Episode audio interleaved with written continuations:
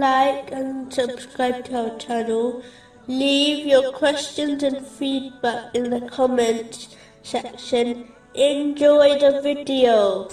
Moving on to chapter 9, verse 87. They were satisfied to be with those who stay behind, and their hearts were sealed over, so they do not understand. It is important that a person does not adopt a stubborn mentality. This will prevent any good advice penetrating their heart. An open mind is required before a person can accept and submit to the truth in both religious and worldly matters. One should not adopt the mentality of some who make their mind up beforehand about a matter, and then search for evidence to support their belief. If they cannot find any evidence, they simply intentionally misinterpret information in order to fit their ideals. This was the attitude of many of the non-Muslims of Mecca, who predetermined their belief and only debated with the Holy Prophet, peace and blessings be upon him, for the sake of argument. Chapter 43, verse 58. They did not present the comparison except for mere argument.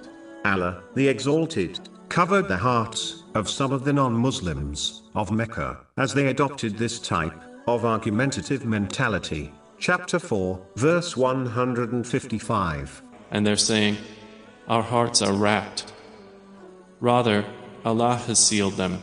A Muslim should not behave as if they already possess all the answers, as this only leads to the bias mentality discussed. A Muslim should therefore adopt an open mind and accept the truth when it is supported by strong evidence, even if it is from someone they dislike. This applies to worldly and religious matters. Moving on to chapter 9, verse 88. But the messenger and those who believed with him fought with their wealth. This verse indicates the importance of spending in any way which pleases Allah, the Exalted, such as spending on one's needs and the needs of their dependents, which has been confirmed in a narration found in Sahih Bukhari, number 4006. Allah, the Exalted, will greatly reward those who spend in the correct way, according to their intention, meaning the quality of their spending, and not according to quantity. Therefore,